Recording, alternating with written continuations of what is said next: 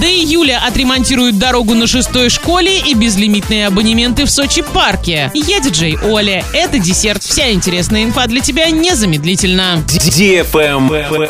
News. Участок по улице Краматорская от проспекта Мира до улицы Карельской в Орске отремонтируют до 1 июля 2022 года. Этот срок определен контрактом, который разыгрывается на сайте госзакупок. Его максимальная стоимость более 41 миллиона рублей. Подрядчику необходимо будет снять старый асфальт с обеих сторон дороги, уложить новый, установить бордюры, выполнить планировку прилегающей территории, а также отремонтировать тротуар на мосту через реку Елшанку. Интересны сроки выполнения работ. Согласно документации, начало ремонта по заявке заказчика, но не ранее 19 ноября 2021 года, окончание до 1 июля 2022. Однако ранее власти обещали, что часть работ все-таки будет выполнена в этом году, а на следующий год перенесут укладку финишного слоя. Travel Guide. В Сочи парке появились годовые безлимитные абонементы на 22 год по цене 10 тысяч рублей. Билеты, продажа которых открылась накануне, действуют с момента покупки до 25 декабря следующего года. Годовой абонемент таким образом позволяет приходить в Сочи парк ежедневно, хоть все 365 раз, заплатив при этом всего за несколько посещений. Билет действителен в том числе и в специальные дни тематических праздников, а вот его заморозка не предусмотрена. Новый абонемент